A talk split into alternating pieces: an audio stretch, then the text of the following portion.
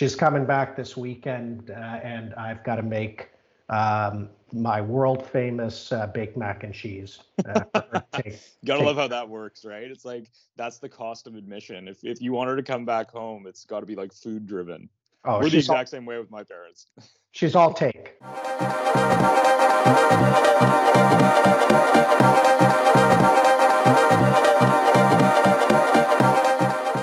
Hey, folks. Gavin Roth here with another episode of the Influencers of Sponsorship Marketing sponsored by the Programme, your guide to finding and watching women's sports online and on television. Subscribe to the weekly newsletter at theprogramme.substack.com. Adam Mitchell is the kind of person who swings into action when he isn't happy about something. He resented the fact that over 100 billion was being spent on sponsorship globally without a reliable common currency.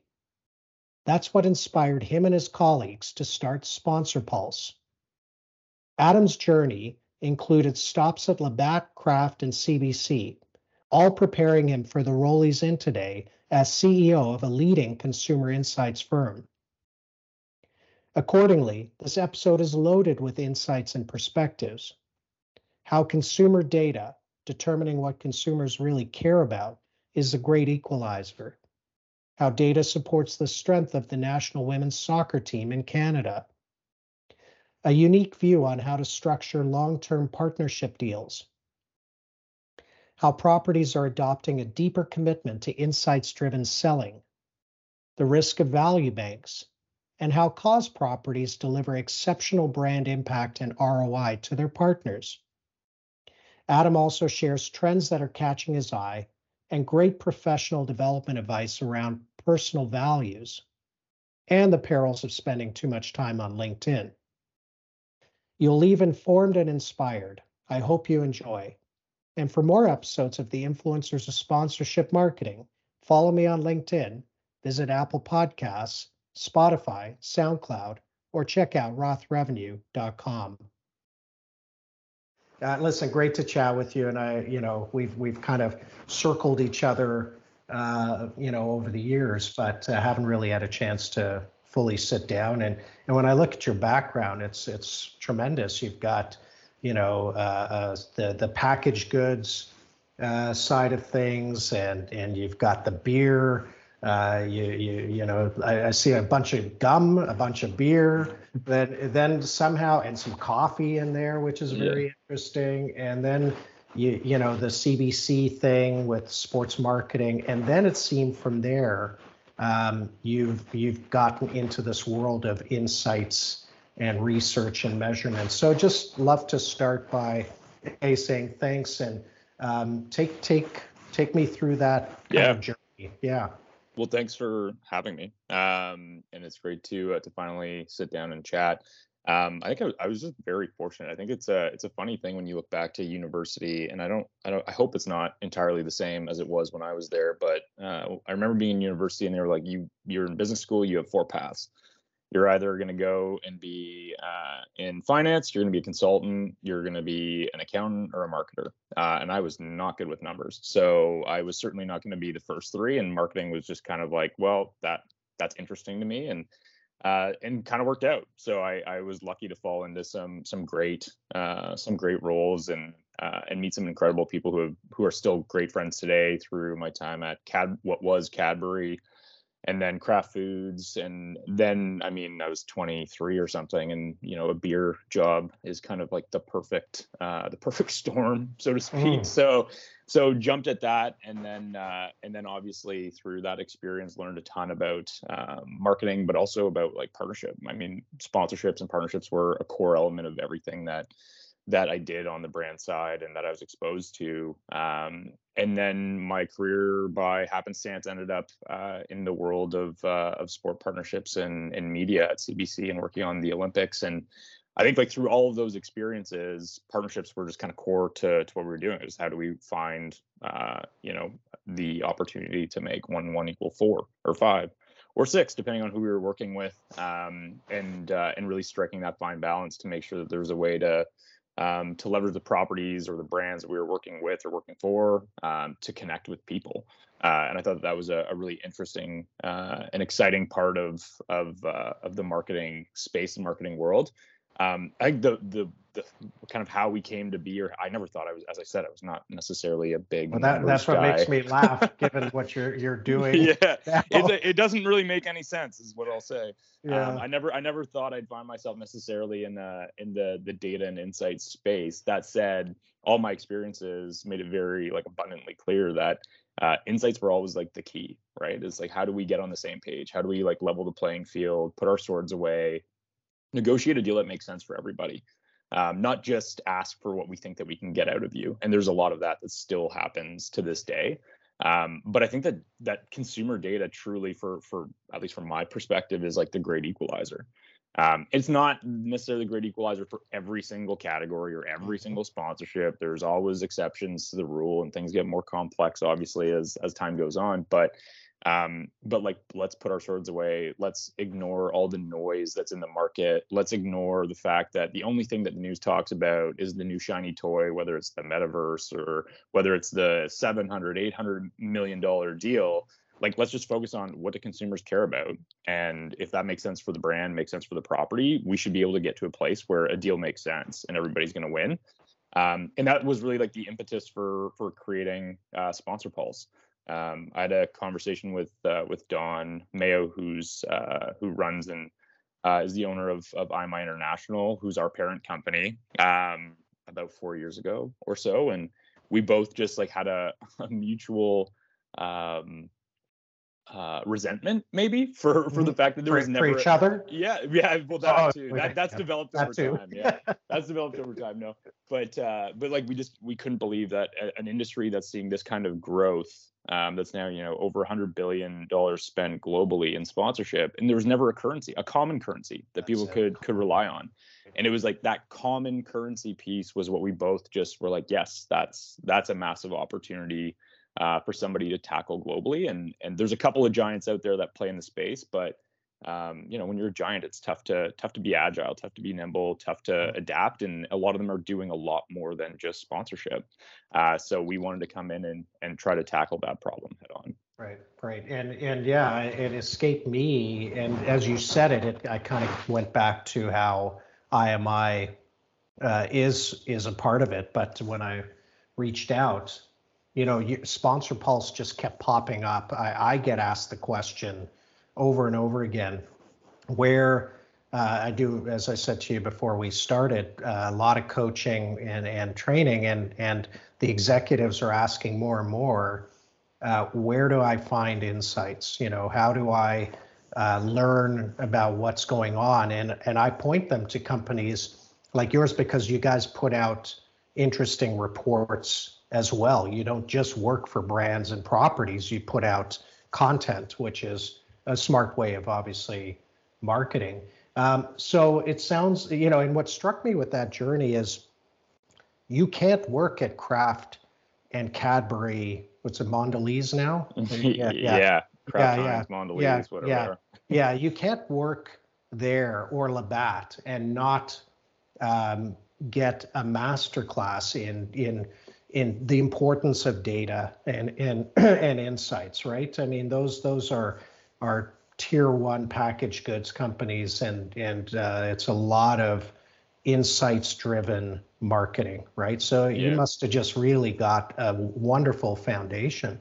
I would say, um, you know, Labatt I owe a ton of credit to uh, because of what I learned in my time there. Um, my Plus uh, street, the street cred. I mean, yeah, when, there's that. In your early twenties, yeah, and exactly. and I, I made a lot of friends. Popular. Yeah, yes. everybody wanted a free beer or a free case of beer or a ticket to an event. But no, but I do remember, despite all of the fun, you know, uh, when we get our brand performance tracking results, like we would all sit at our computers just waiting to see the results come in, and it was like it was like a ritual. Uh, it was like once a month. We were staying up late in the night to ensure that our reports were done and that we knew what was happening with our brand health and whether it was moving up, down, sideways, and that we had answers for why.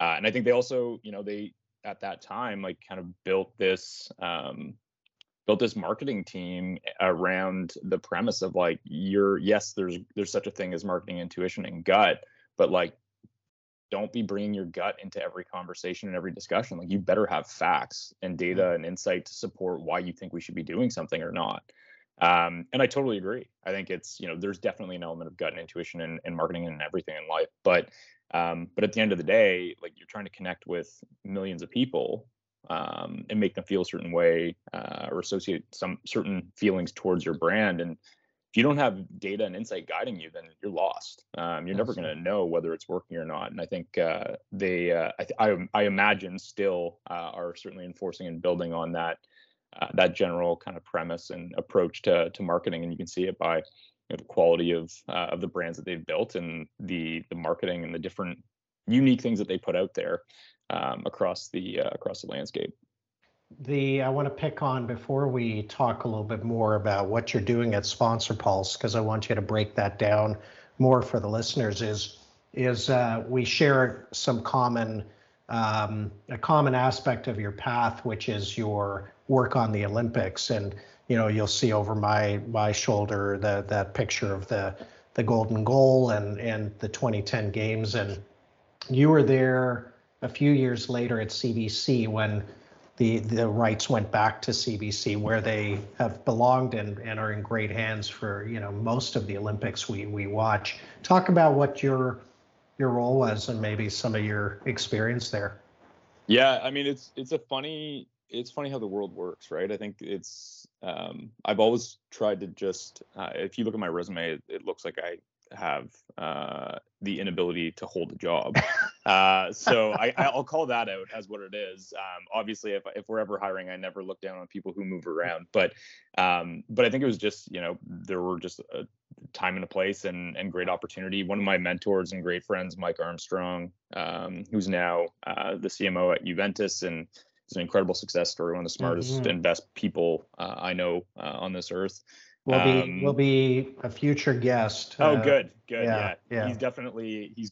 I'm sure he's got lots of stories to share. Mm-hmm. Um, but he he ended up at CBC working with another great friend and mentor, Jim Kozak, uh, mm-hmm. and they kind of just were looking to fill a role. And I was like, yeah, the opportunity to work on the Olympics, learn more about the media side. Um, I'm a passionate Canadian and uh, have always loved the Olympics. It was just kind of perfect time and opportunity to jump at. Uh, and then through transition of you know them each taking other roles, we were able to kind of build up our team and uh, and work through the the Rio uh, and Pyeongchang games. And uh, like what an incredible experience to work with brands on like such a an emotive and uh, a massive event for for all uh, Canadians and also for people around the world.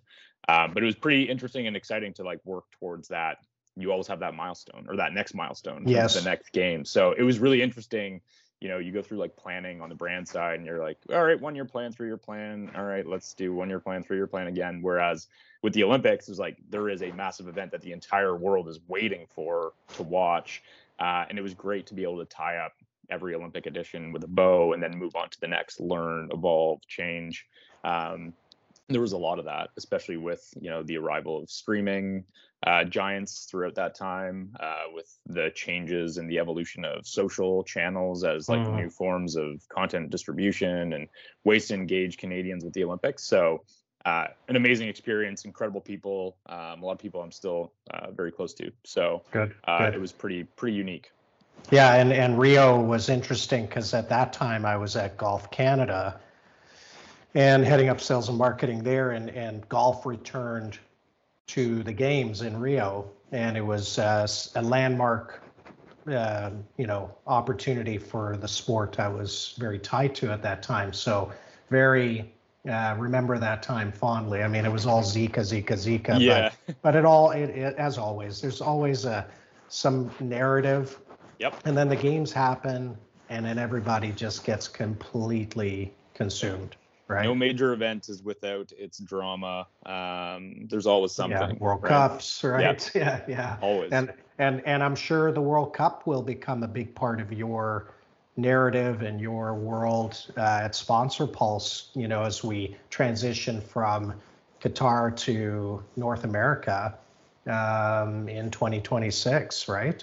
Yeah, it's been exciting. I mean, it's been really interesting to watch um, the growth of soccer in Canada. Um, obviously, uh, you know, everybody's been keeping, I think, a very close eye on how it's growing um, and how the beautiful game is coming to uh, to this country in a big way. Um, and uh, yeah, no, we've had the opportunity to work with brands and properties that um, that obviously represent or that are getting active in the space, and uh, it's incredibly exciting. Um, I think it's uh, it's also kind of a bit of a like let's also remember that we've had an incredibly competitive and, and phenomenal women's national team for for years and years and years. Um, so oh, let's yeah. make sure that let's make sure, and I mean, you know, the FIFA Women's World Cup is well, not even six months away. So it's Canada. It's Canada. So, the women have always shown the yeah, way so, in sports it, here, right? Totally. But I think it's yeah. uh, it's those interesting things that you know, as interest, the news cycle definitely helps dictate interest, and performance is a huge component of that, of course. With Canada, make the men's team making it for you know the first time uh, in a long time, but um, but it's also like let's not forget the fundamentals of like we have an incredible uh, women's team, incredible personalities um, that uh, do a lot of good on the on the pitch and off the pitch. Um, and there's a major global event coming up where Canada is truly going to shine um, again because like the insights show us that the women's team performs stronger than the men's team on just about every key health metric there is. Love it. Um, so it's great to see that there's money pouring into the men's soccer team. Don't get me wrong, but yeah. Um, but like, let's not forget where the roots are and who's been building soccer yeah. in Canada truly yeah. for decades. Well said. So, what does uh, you get brand? You work with brands and properties that SponsorPulse. What does a brand come to you and and and ask for? Uh, and yeah. maybe that's not the way to frame it, but but uh, you know, I want to tackle it that way. And then, what is a property? What are they totally. thinking about? Yeah, I think it's a great question. So, a, our whole premise was we don't want to just serve one because that's what the problem with our industry is. You get people either only serving properties or only serving brands or only serving agencies. And then the next thing you know is everybody has a bias naturally to the way that they're providing data or advising on data. Um, so a huge part of our approach is that like everything is transparent through and through. We work with brands, properties, and agencies. They come to us for some of the similar reasons, some different reasons, but everything that we do is truly transparent. I think, you know, we're not necessarily revolutionizing market research or the way that we connect with and speak with and survey consumers. That's not the point. What we're trying to revolutionize and evolve is the way in which that business model is done because insights have been forever known to be time consuming, costly, and then you never really know um, if you're looking at the same data um, with the people that you're sitting across the table from. And so having one consistent, reliable, transparent source of credible data um, to govern and to help you move forward allows you to make decisions uh, a hell of a lot faster and with confidence as opposed to making decisions either with no fact no insight as you know the industry has been known to do for a long time or being paralyzed by the fact that there's way too much insight uh, out there, way too much data to not even really know how to drown it out and focus on, you know, the important piece in front of you. Um, we kind of worked full funnel. So uh, the data that we collect, the way that we collect it, the way that we display it and bring it to life is like everything from, you know, a brand saying, "Hey, we're new to sponsorship. Where do we go? Um, where should we focus?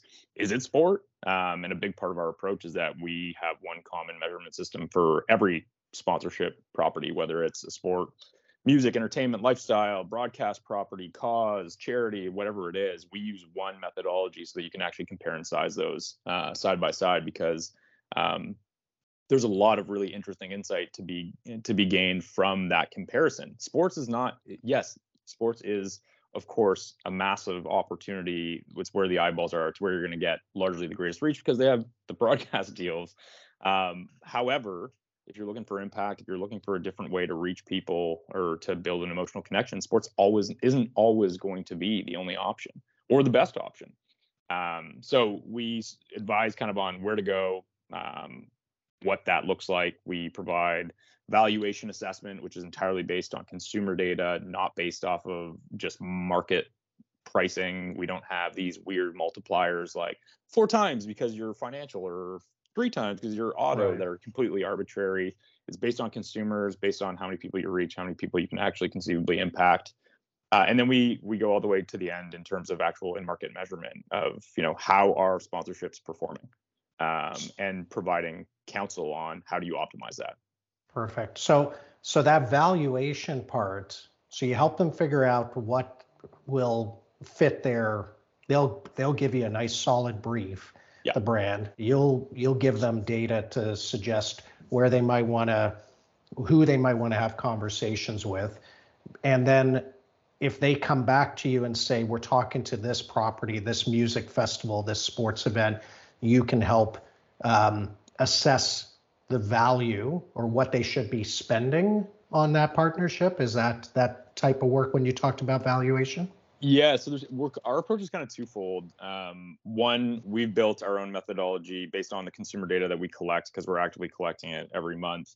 Um, that looked at consumer data paired with our deal database um, to basically provide brands counsel or and properties counsel on so like, deal how much, database how much how much should you be charging but it's rooted in the consumers that you can reach and conceivably impact which is what we're constantly collecting the deal database is an important element but we're not just cherry picking the top 5% of deals to inflate the price we're trying to provide Right. a fair market valuation um, the second side of our approach is we partnered with um, with a global company named Turnstile, who are we Mm. believe the best in the business when it comes to valuation. uk based Yeah, they they're yeah i was looking them up recently but growing uh, growing go- global footprint. oh so yeah very you know impressive when when we look at what they do and what we do there's a really nice complement of we bring the consumer context they bring the market context pricing context we jam those things together Mm. uh, into what we believe is the best of both worlds and one of the strongest ways to present uh, a valuation for assets um, that gives you the context that you need to have confidence in the decision that you're making whether that's you pitching uh, as a property or whether that's you brand looking and evaluating what you're getting and whether you're getting good value for the deal or not. Um, we uh, we've certainly uh, seen that part of our business grow quite significantly especially in an economic downturn when everybody's saying well oh yeah. are we getting the right deal? Um, how do we optimize this deal? Uh, and i think that it's are are it's going to we continue to grow. are we getting the right deal or or more and more? I'm sure you're seeing i'm certainly seeing we've got a portfolio. Is it the right portfolio? Should we be in all these properties? What you know let's do an audit and figure out and and for a while now but even more in this current climate this this paring back and going you know instead of going a mile wide and an inch deep i'm seeing brands say i'm i'm just going to narrow my focus and really go deep. Is that consistent? 100 100% i think it's like it's tough to do right? When you look at like a lot of the brands out there who have portfolios that very quickly scale out to like 75 100 plus properties when you look at like the regional or the local properties that they sponsor it's like it's incredibly difficult to look at that and to actually get true measurement on like what's the reach frequency curve of this portfolio. But 100% like you have people have to be looking at like how do we divest frankly from some properties Mhm. that are just like not getting even the attention that the property deserves. Yeah. Um so it's i think it's definitely you know something that we're seeing more and more of.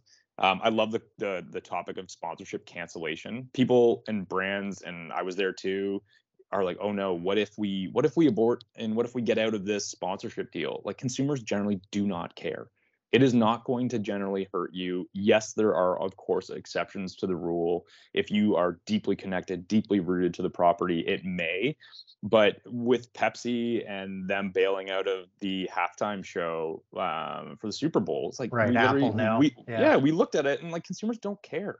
They're like, hey, thanks for the times. And Pepsi, we just finished our uh, our impact report on Pepsi's performance with the NFL throughout the the season, and they're one of the top performing brands in the portfolio still. So like Hmm. we have to like remind ourselves that like consumers don't live and breathe like what every brand is doing day in day out, right? They're Yeah. like, what have you done for me, and have you added value to the way that I engage with this sport or this property or this charity? And and that's the the biggest part of it. That's a that's a fascinating point because there is there are there's a school of thought that says we will think more favorably of your brand and we will drink more of your product if you support the properties we love. In this case, if they're still a, par- a partner of the NFL, but they're just not doing the halftime show, I think they're still there. But it's kind of yeah, what you're saying is it may not be as as uh, directly tied as, Well, as some want to And think. here here's a funny thing. Like let's talk about I might not I might not release this actually. Yeah. Think about it. no, I know, but this is it. This, these are like this is where it's like it's these are the things that people should be talking about. Like, what about diminishing agree. returns? You sign a 10 to 20 year deal. If you do your job well from a brand activation perspective, you're going to top out. So yes, Oh, yeah. okay, got it. Like the market and a lot of what properties are asking for are escalators year over year, and I, I get that. Like I get it, inflation makes sense, but it's like at some point the brand is now paying for what? Like you've topped out. Pepsi can't go any higher in terms Yeah. of its like where awareness and that's a- impact through Super Bowl halftime shows. So why continue to invest that much? Like it would be, Mhm. I think, wise for brands to look at these long-term deals with like an arc of saying, Mhm. okay, well, we're going to increase our investment for the first three to five years, then we're going to plateau, and then we're going to level out. Yeah. And why would a property say no? Like you're Yeah. managing expectations, you're ensuring that like you're being fiscally responsible with how you're investing your money. Um, but it's it's not really being done yet. Yeah, yeah, no, that's great. That's great insight. Um, and then so brand properties, properties, you know, and and I I, I talk about it this way. I, I'm I'm certainly focused in my business more on properties, but by focusing on properties, my day to day and week to week is in the business of brands Yeah. right? Because it, I've got to bring them solutions, uh, you know, and and uh, that's the only way we're going to be successful for the properties we're helping. But w- what do properties? What are they thinking about these days as as they come to SponsorPulse? I think it's uh it's been really interesting to see how the like the overall industry evolves and the importance that is being placed on insights to drive the narrative and to get get the meeting to convince stakeholders on the brand side that like this is a good opportunity to speak to like target efficiency. So I think a lot of it's like prospecting isn't just like picking up the phone and calling somebody. Like you can use one of what 150 different tools out there right now to go Mhm. find like the right name, the right email, the right phone number. But at the end of the day, it's like, what's the story? Like, is there a narrative Mhm. here that's relevant to me? So I think there's that element of it, which is like it's quality over quantity in terms of the outreach and what you're saying, what you're speaking to, and why they should, you know, return the the call. Um, so that's a, a big part of what we do. Our platform is something that a lot of properties leverage on their own because it's built to like empower sponsor professionals to be able to make those decisions, build those narratives on the fly. Um, and then there's a lot of it that's like looking at the valuation and the the measurement side to say how do we how do we ensure that like we're bulletproof, Yes, right? love love It's like- that point. Like and and I think that like the days are done. Defendability, right? Yeah, the- got- I, the- I tell people you've got to be able to look them in the eye and defend, Yeah. not blink a hundred times when you give them that praise. Totally. And listen, Yeah. like I've been on both. I've sat on both sides. I'm sure you've seen both sides. I'm sure most people in the industry have Mhm. seen or sat on both sides where you're a property and you're like, how much can we get out of this brand? Mm, And it's like it's not even based on like fact or it's just like, well, what do we think that we can get out of them? Um, and that's not working. Like, it, it- like people are calling it uh, as they see it, and I think that you know there's a lot of that credibility factor that's that's quickly kind of evaporating. Um, the other thing that we're seeing is like property side, and I understand why, but like there's a lot of this conversation or, or there's a ton of value in the market globally tied to media banks or value banks, Yes, and it's like these these nondescript buckets of millions of dollars that brands are signing off on and it's like yeah yeah like we'll figure out what to do with it. And i'm like i get it. You're not going to necessarily have everything fleshed out before you sign the deal but like there's no commitment to like uh, a frequency or a production component or an impression delivery. It's just like it's just these dollars that sit in a bank and you're like what do we actually get out of that? Yeah, um, so we're seeing a lot of properties start to like think through how do we structure our deals in a way that they're easier to defend um, and that when you're going and having the conversation with a client you're not spending you know two three four five weeks or months spinning on like what are we actually getting just bring the solution and give them the answers that they're looking for it, it, um, it, it makes me think of, you know, in a, in a challenging time like we've just been through and we're still in, let's be Yeah. clear, right? Uh, with the looming threat of, you know, recession. Um, it's a tricky time for brands right now and thereby for properties. A value bank being, and you're right, very common term. And, and I've talked to a number of brands that talk about it with with actually uh, uh, joy, like uh, you know I've got this big value bank, but the risk is is if it comes time to pare back and you've got this big asset sitting in an undefined space on a in a contract, it's easier, I think, versus to get rid of that versus or negotiate that out or down versus if it's tied to a specific initiative activation program. Does that make sense? A hundred percent. I think it's like it's it's it's exp- I get why it's been built. I totally understand yeah. that. Um, but it's like it's risk and it's exposure for the property, and it's also risk mm-hmm. for the brand because the brand will either say at the end of the year, like, what did we actually get for that? Yeah. Um, and then it's like this, and we see it all the time. It's this like back and forth of like throwing data and paper at each other around like, yeah, well, we did this post and that post and this many impressions, and like that's the value bank. Um, but it's like it's like why would you sign a deal with a nondescript, undefined asset? Like it's not yeah. an asset. Yeah. Yeah, uh, and and it, it, just makes me think before we pivot off this is, for years hospitality was treated that way, right? It's a, you've got this big suite of tickets or hospitality hosting, and nobody in the company at the brand side was in charge of maximizing and utilizing. So you get to the end of the year and somebody says, "Did we use it? like, who did we use it for? Was it yeah. like how did we track?" You know, a great a brand that did a great job of that back my days at Golf Canada, BMW at the time was a partner. Beautiful hosting every year, 15th hole, Glen Abbey. But Kevin Marcotte and his team had a science behind how they used it and tracked the the impact it had on potential buyers or renewals of of people who who drove a BMW. So there 100%. are best practices, but a lot of brands don't don't yeah. put that rigor. Yeah. I should um, say it's also it's yeah. easy to throw stones when you're sitting in the middle. So yeah, yeah, true. I say true. all of this, and it's like I, I know yeah. that it's different when you're executing and whether so, you're selling so. or or activating. But no, but but I think it's driven. But it's worth talking place, about. It's worth talking about, and it's driven from a place of of, of wanting to help the industry be better and and improve and optimize. So you touched on mentors. Um, some names there as you were like Jim. Jim's name came up, and um, talk about some of the people that um, you know, Mike Armstrong, yeah. uh, that that kind of inspired you along the journey. Maybe still do. Oh my goodness, yeah. Well, I think I've just been. Um, it's been weird. I think for everybody over the last two and a half years of not really having that um, individual connection or the social connection um, that you usually got from work.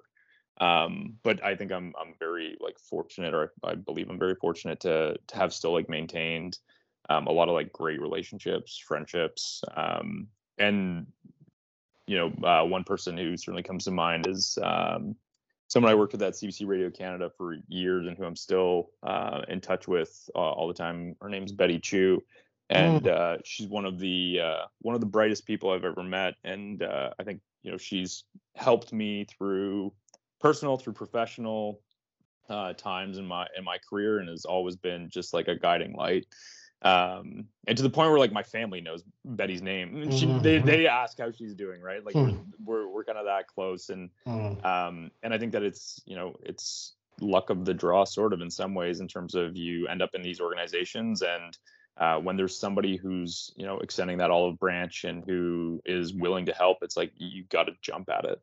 Um, and you got to like build that relationship and um, i think that that's why i'm still in this industry to be honest is like the exposure i've had to, to people like betty like jim like mike um, don obviously as somebody that i yes. work with day to day and who so you know, don, don, and i will battle head to head on a lot uh, in terms of our perspectives but uh, expect nothing less yeah he's, but he's, he's, he's brilliant right he's I brilliant agree. and he and he challenges the industry um, and whether you know whether I liked three years ago when he was out talking about how esports isn't a big thing, like, and people and and uh, and like, listen, it's like it's, yeah, you have to not, slip that. But it's, I have to because it's like it's not just provocative for the sake of being provocative. I think it's easy to label it that way, yeah. But it's not. Like, there's data that that people should be looking at to say, is it really as big as what we hear in the news? Because the news props up the things that are shiny and things that are new. As you say That's, it, I'm, I'm, not that, saying that esports isn't the thing. That. So no, I know that. I believe I in gaming. John, yeah. Yeah. But uh, but yeah, no. So I, all that to say, I've been very lucky yeah. to to surround myself with great people. I think the the biggest thing that I see now, um, and that like I'm trying to figure out is um, young people who are coming into the workforce who don't don't necessarily have like the physical Mm-hmm. space or the mandate to be in the office um, I fear that people are missing out on like that mentorship component and um, and we're trying to figure that out. We're we're remote first business. We've got and we're not a huge team, but still it's like you see people, you know, once a quarter and it's like There's that's, only so that's much not enough. that. There's only so much. People won't see this because I'll release the audio. There's only so much of that wallpaper behind you that, that people can stomach. I get it. You know, it's true. It's true. Yeah. Although it's a beautiful wallpaper. It- it's Um, it, yeah, yeah. Well, we'll we'll agree to disagree on that. but uh but no it's totally true i think it's there's there's that component where i, I fear that there's a um if you don't know what you're missing then you you don't know um but Well- but people like us know like i've been i wouldn't be where i am today if it weren't for the people who have guided me along the way and um and uh, and I wouldn't have had that without the physical like social connection uh, that uh, an office space uh, can create. osmosis. It's osmosis. There was, uh, I don't know if you saw this, but you're making me, you're you're speaking exactly to um, uh, what I read the other day. You know, as a lot of these reports are coming out, articles about big company CEOs saying it's time, and they're not saying it's time to come back to a five-day work week. It's just when we said that we want you in the office three days a week, it's no longer going to be self-policed. Yeah. You've got to be in. And one of the reasons that was common throughout, whether it was from Disney or Starbucks or or whoever, was, and I thought it was a great insight. Uh, it wasn't just the collaboration word. It wasn't just you know the productivity word. It was the professional development. They're saying that people are missing out of, for, from just witnessing how others act, perform, talk, um, you know, just behave on a day-to-day, moment-to-moment basis. And uh, that's what you're saying here. And I agree. It's going to be a big miss if people, for those who strictly work remote. Totally. I think there, and there's like a there's a mental health component to it as well, and I can speak to that myself. It's like to go from you know interacting with people live every day, and yes, I understand the pandemic totally like kind of ripped the you know the rug from out uh, uh, from underneath all of us, but now that we're kind of able to be back live in person, um, there's like it's a weird transition when you think of like two and a half, three years go by where you don't have that exposure and like trying to figure out like wait a minute like I'm like odd in social settings now. So how do how like but seriously it's like how do you kind of revert back, right? So Yeah, Um, not yeah, I think that the- everybody, you're right. Not everybody is comfortable, even pre-pandemic and Yeah. normal times. So it's a fair, fair point. Um, we'll so see where it goes.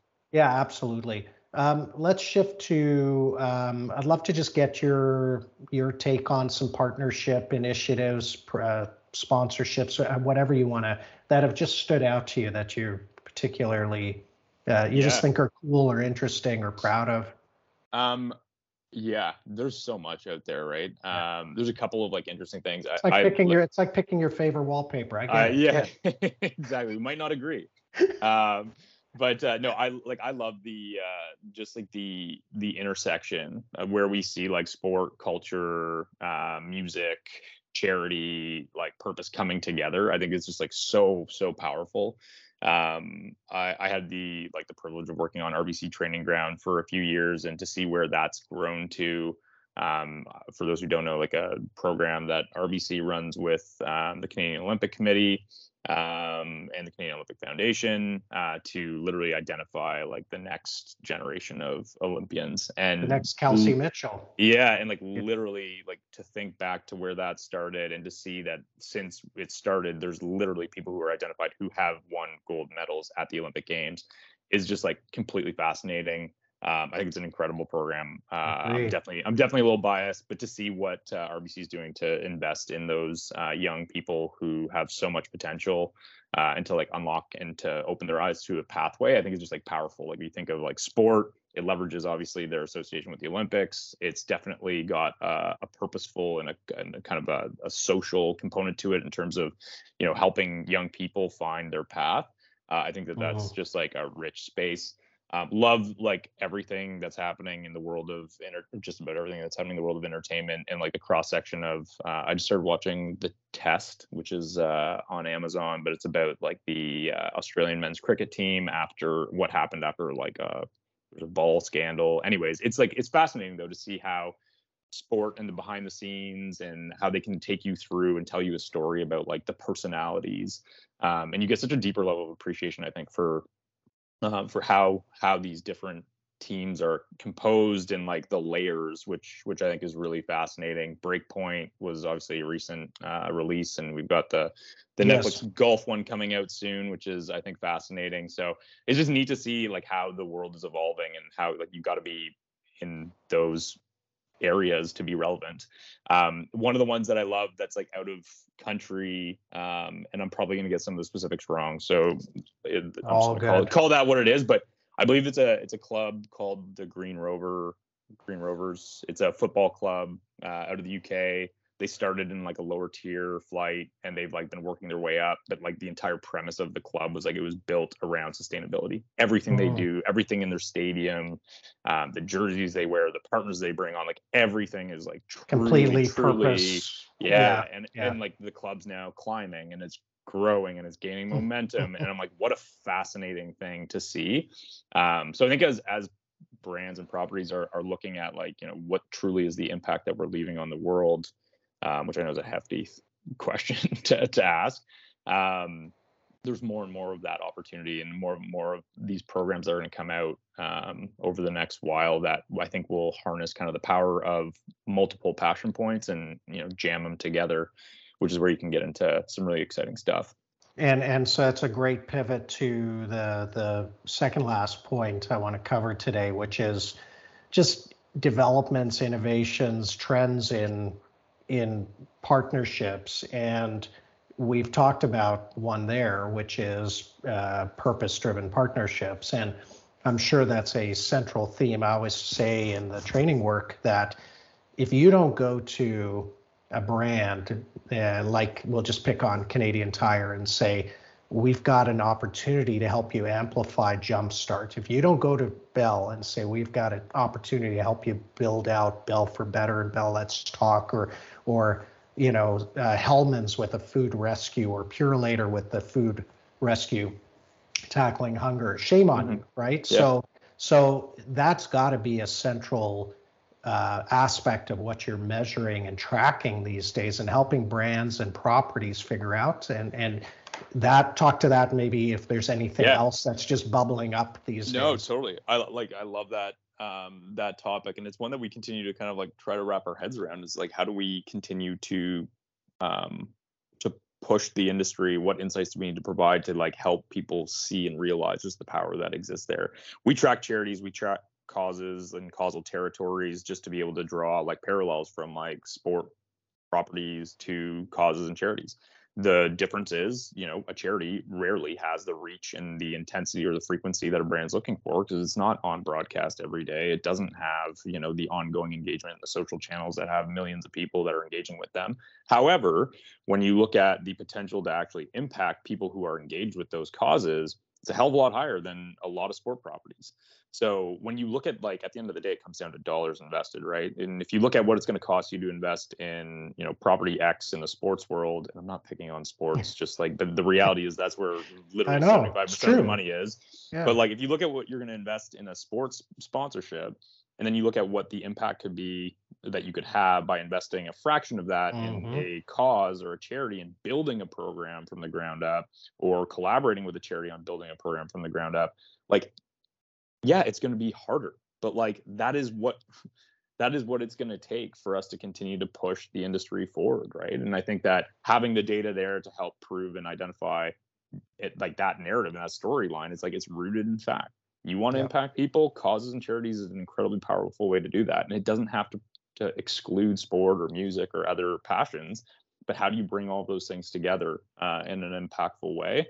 Um, we did some research right after Bell Let's Talk because we were really curious to see how consumers felt about like the donation format change, right? Because they went mm-hmm. from consumer engagement, text, use Bell Let's Talk, and we'll donate every time to basically saying, like, we're just going to make the donation. Um, and I think that, like, you know, we'll see how it plays out over the next several years. But one, the donation that they made is significantly higher than what they raised last year. So that was an important point just yes. to kind of call out. Because like, people, hey, yeah, could be skeptical. Yeah, exactly dialing but gen- back.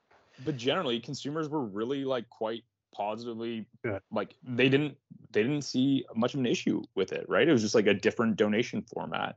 Uh, and i think that that might be also and i don't know because i did not work with bell on this but if you look at like a, a program plateauing and essentially saying okay you know how much money were they investing in in actually marketing and advertising that campaign? How much were they investing to have spokespeople who were out there pumping it? How much were they investing with you know the social platforms to have different engagement vehicles?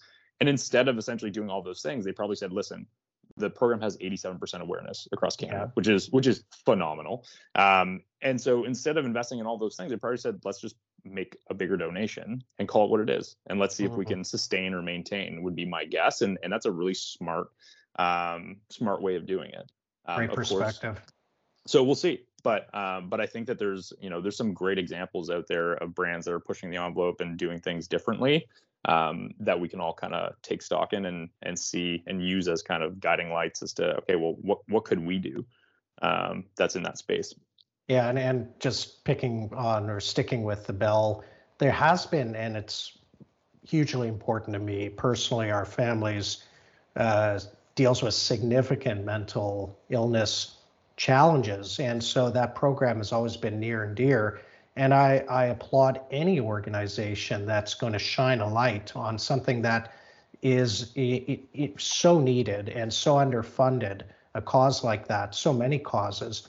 Um, and I think we don't know how big the mental illness, um, uh, you know, issue in, in you know globally is because Yeah. not enough people talk about it. So hats off. yeah But there's been a sentiment recently, I find, in the last few years that's almost shifted a little bit negative, and I just I have a tough time yeah with that. It's- I'm always defending it, even though I've got no no horse in the race other than I believe in the Yeah. cause. Yeah. Well, I think I think it's it's funny you say that. One thing that is very I want I have to call out. So because Yeah. we track properties across every facet, every passion point, we track mental health research and support as well as Mhm. anti-bullying as two causal territories. Mm.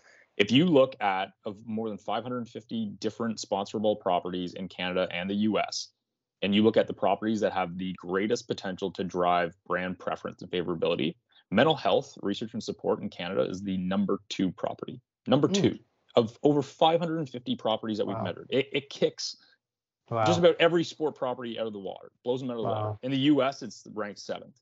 Mm. Anti-bullying is just just a few spots behind, but I'm like that. Even just that context to say like this is a massive opportunity, it's a massive need, um, and it's particularly young people that drive Yes. that. Um, yeah. and I well think to your point, it's tough. You know, when you think of like a Bell, like of course Bell's always going to be in Yeah. the news for a multitude Sure. of other things, and every company, like no company, is going to be you know flawless.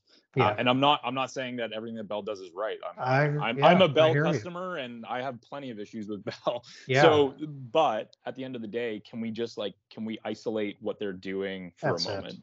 And can we just focus on the fact that like this is actually creating a tangible benefit for all of us that Yeah. if they didn't do, who who else was going to do it?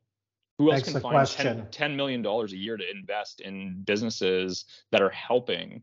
I hope they in inspire more health. companies, yeah, to do the Totally. same. Um, who's So, number one?